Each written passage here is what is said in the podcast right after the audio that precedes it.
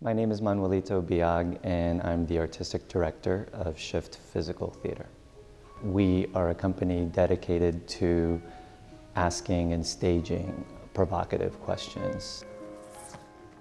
Questions about people's relationships with one another, the politics between people.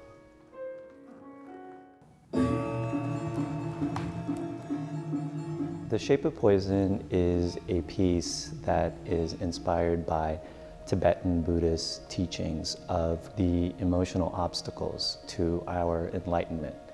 And they are passion, ignorance, and anger.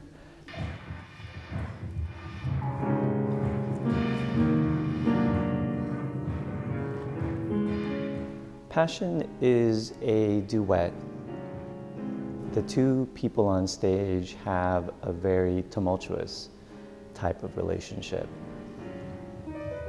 Attachment is suffering, is one of the biggest Buddhist um, beliefs and philosophy.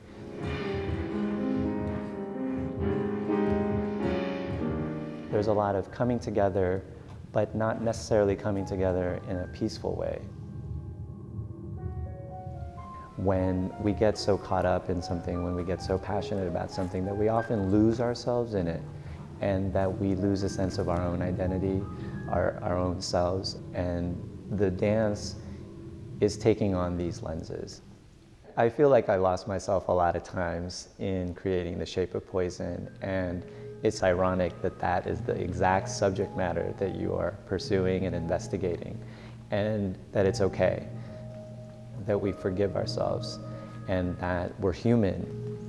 And to be aware and to be mindful is the key.